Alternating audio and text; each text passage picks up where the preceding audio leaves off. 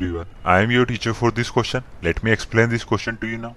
Show that cos 60 degree is equal to 1 minus 2 sin square 30 degree equal है ये 2 cos square 30 minus one तो हमें show करना है तो हम क्या करेंगे सबसे पहले cos 60 की वैल्यू निकालेंगे cos 60 डिग्री ये किसके इक्वल होता है हमें पता है cos 60 डिग्री इक्वल होता है वन अपॉन टू के को सिक्सटी की वैल्यू क्या होती है? वन अपॉन टू तो इसकी वैल्यू आ गई हमारे पास?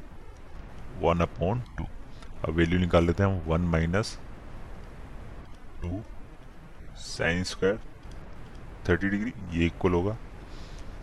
और साइन थर्टी की वैल्यू क्या होती है? साइन थर्टी डिग्री ये इक्वल होता है। वन अपॉन टू के। तो इसमें हम वैल्यू रख देंगे। ये हो जाएगा हमारे पास one minus two multiply by one by two का क्या लिखा हुआ है ये? स्क्वायर लिखा हुआ है। तो ये हो जाएगा one minus two multiply by one upon four हो जाएगा।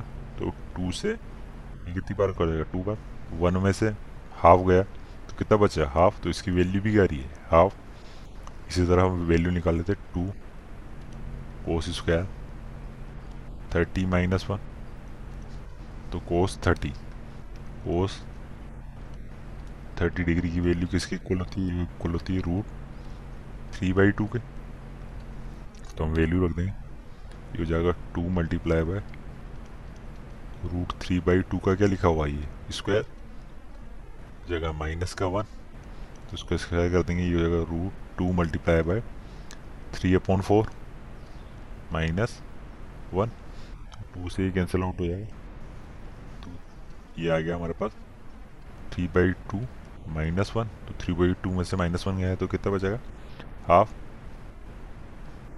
तो तीनों की वैल्यू क्या आ रही है? इक्वल आ रही है। तो हमने शो कर दिया ये, कि जो कोस सिक्सटी डिग्री है, वो किसके इक्वल है? वो इक्वल है one minus two sine square thirty तो ये भी इक्वल है, इसकी भी वैल्यू वन बाई टू है। तो two cos square thirty minus one I hope you understood the explanation. Thank you.